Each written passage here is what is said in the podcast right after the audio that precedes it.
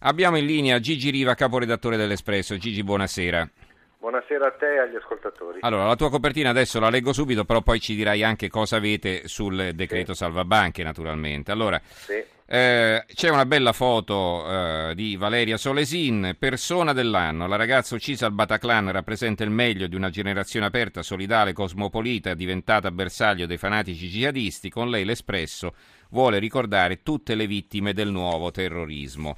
E, e, questa notizia la ritrovo per esempio anche sulla nuova di Venezia di Mestre che ha una foto della Solesina a centropagina, Valeria Solesin, persona dell'anno per il settimanale L'Espresso.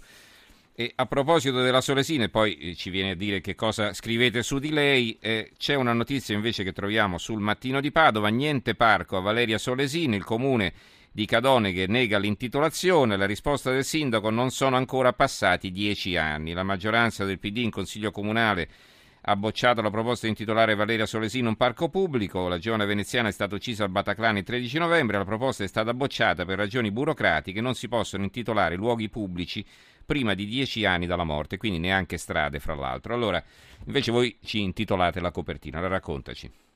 Sì, eh, noi come consuetudine da alcuni anni eh, scegliamo un personaggio dell'anno. L'anno scorso, per esempio, fu eh, Raffaele Cantone ehm, Quest'anno abbiamo scelto Valeria Solesin, è stata una scelta che eh, abbiamo molto discusso ma sulla quale poi tutta la redazione si è eh, trovata d'accordo.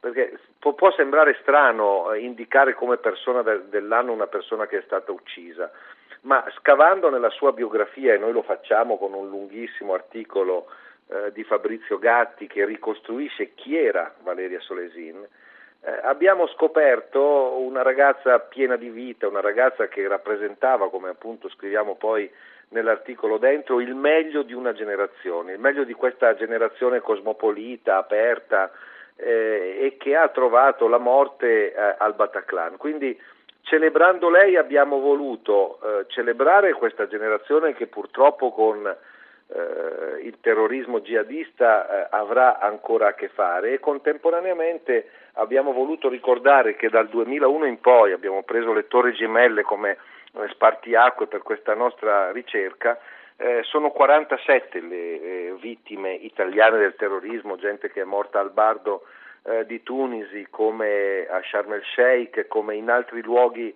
eh, dove sono state colpite da questo nuovo terrorismo come eh, lo definiamo. Noi ricordiamo anche tutte le altre vittime in un, in un secondo articolo che accompagna appunto il, il, ritratto di Valeria, molte delle quali si sentono abbandonate eh, dallo Stato. Eh, c'è un dolore pubblico quando eh, cadono per esempio dei militari, molti nostri militari sono caduti eh, in battaglia in Afghanistan come ehm, a Nassiria, quindi in Iraq, eh, eccetera. E quando invece succede a dei cittadini privati, eh, spesso e volentieri il dolore rimane qualcosa da vivere eh, all'interno delle proprie famiglie, quando anche questi sono caduti di una guerra. Abbiamo definito guerra quella eh, che abbiamo visto nelle strade di Parigi il 13 novembre, bene, in questa guerra sono morti dal 2001 ad oggi 47 italiani che vanno ricordati, cosa che abbiamo fatto.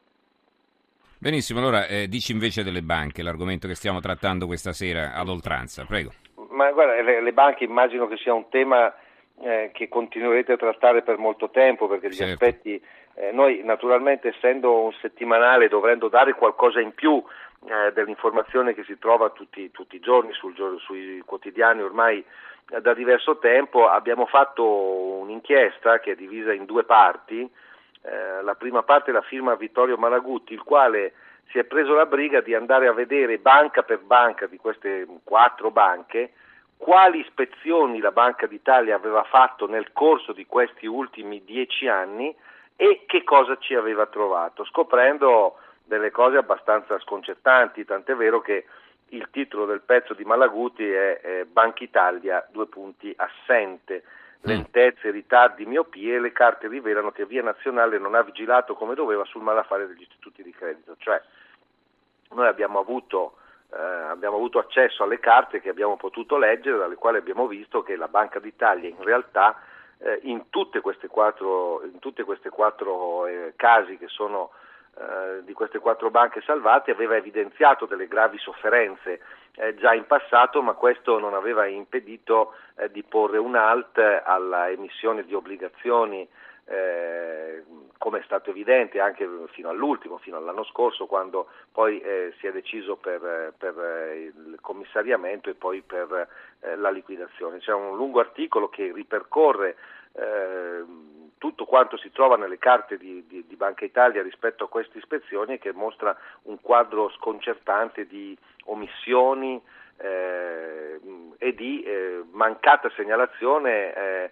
agli apparati pubblici che avrebbero dovuto e potuto eh, intervenire molto prima per frenare eh, e per, eh, e per farla finita con delle situazioni che erano ingestibili non da non solo da, in quest'ultimo anno ma in molti anni precedenti. In alcuni casi le sofferenze di queste banche venivano segnalate addirittura nel 2002, mm. eh, 2003. Un secondo articolo di Luca Piana, anche altrettanto interessante credo per i nostri lettori e per i tuoi ascoltatori di questa notte, eh, ha per titolo Tu rischi, io taccio. Nel 2009 la Consob aveva reso obbligatorio rivelare la probabilità di perdita ai clienti, poi ci ha ripensato facendo il gioco dei banchieri.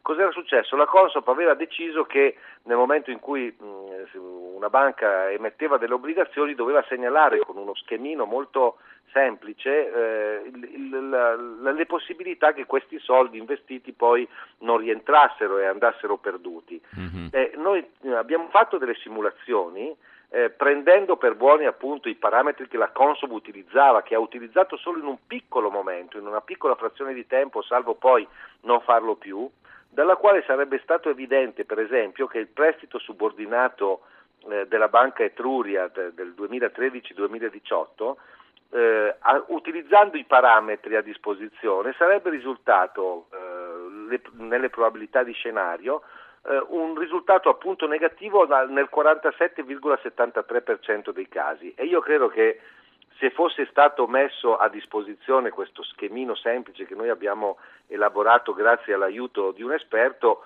molti degli investitori ci avrebbero pensato eh, dieci volte prima eh di certo. mettere i loro soldi in questo.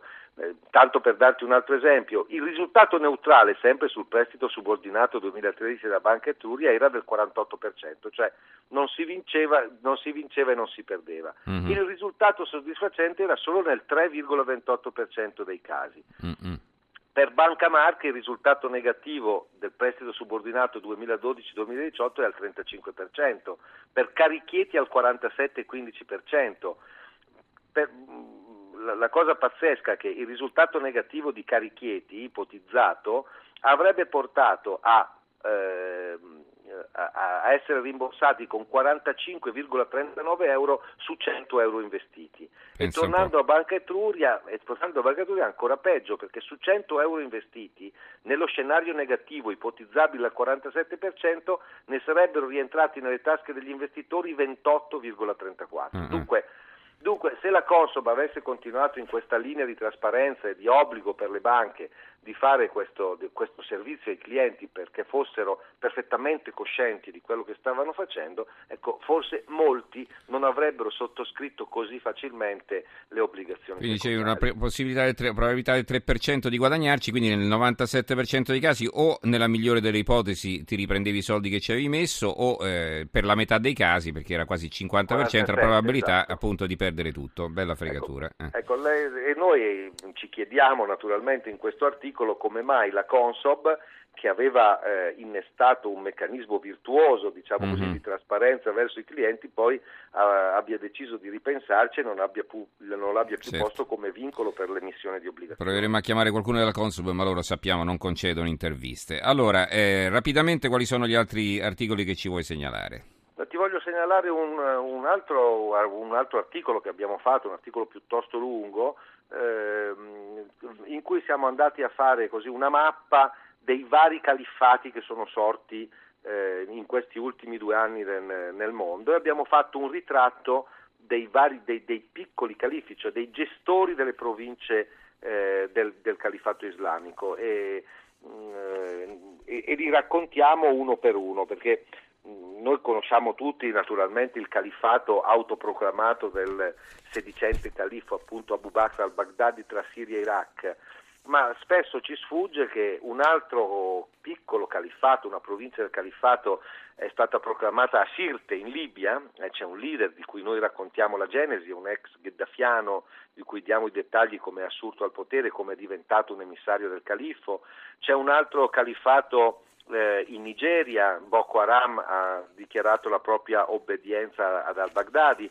un altro califfato nel Caucaso, nel Caucaso russo, non dimentichiamoci che i combattenti russi eh, che sono foreign fighters per il califfo, per al-Baghdadi, sono il numero più esorbitante di tutti, sono circa 4.000. Eh, 3.000 sono i tunisini e 1.500 i francesi, tanto per dare un ordine di grandezza. E un ultimo califfato è sorto anche in Afghanistan eh, per contendere ai talebani il primato diciamo così, del terrorismo nell'area e soprattutto per entrare in diretta concorrenza con Al-Qaeda in quello che è stato un altro dei santuari del terrorismo eh, degli ultimi anni. Quindi noi facciamo una mappa di tutto questo con il ritratto dei leader dei vari, delle varie province del Califfo. Molto interessante. Allora, eh, vi ricordo la copertina eh, dell'Espresso in edicola fra qualche ora. Persona dell'anno Valeria Solesin, la ragazza uccisa al Bataclan, rappresenta il meglio di una generazione aperta, solidale, cosmopolita diventata bersaglio dei fanatici jihadisti, con lei l'Espresso vuole ricordare tutte le vittime del nuovo terrorismo e lo ricorda con questa bella foto della ragazza sorridente. Allora, il numero se ce l'ha... Se sì. posso aggiungere 10 secondi, eh, quel, la fotografia come vedi è un disegno rielaborato sì. da un noto disegnatore, ma molti si chiederanno perché abbiamo usato il termine persona dell'anno e non donna dell'anno. Mm-hmm. Eh, in, di solito si dice l'uomo dell'anno. Eh, noi abbiamo preferito eh, usare la parola persona proprio perché eh, non avevano per comprendere tutti, genere, certo. e, e, perché donna dell'anno sarebbe sembrato lei la donna dell'anno, ma c'è anche magari un uomo dell'anno. Mm-hmm. No, lei per noi è il personaggio mm-hmm. dell'anno, per usare sempre certo. un termine neutro che non, avesse, che non, che non suonasse riduttivo. Benissimo, grazie allora, a, grazie allora a Gigi Riva, caporedattore dell'Espresso, per averci presentato questo numero. Grazie e buonanotte. Grazie a voi Riva. e buonanotte agli ascoltatori.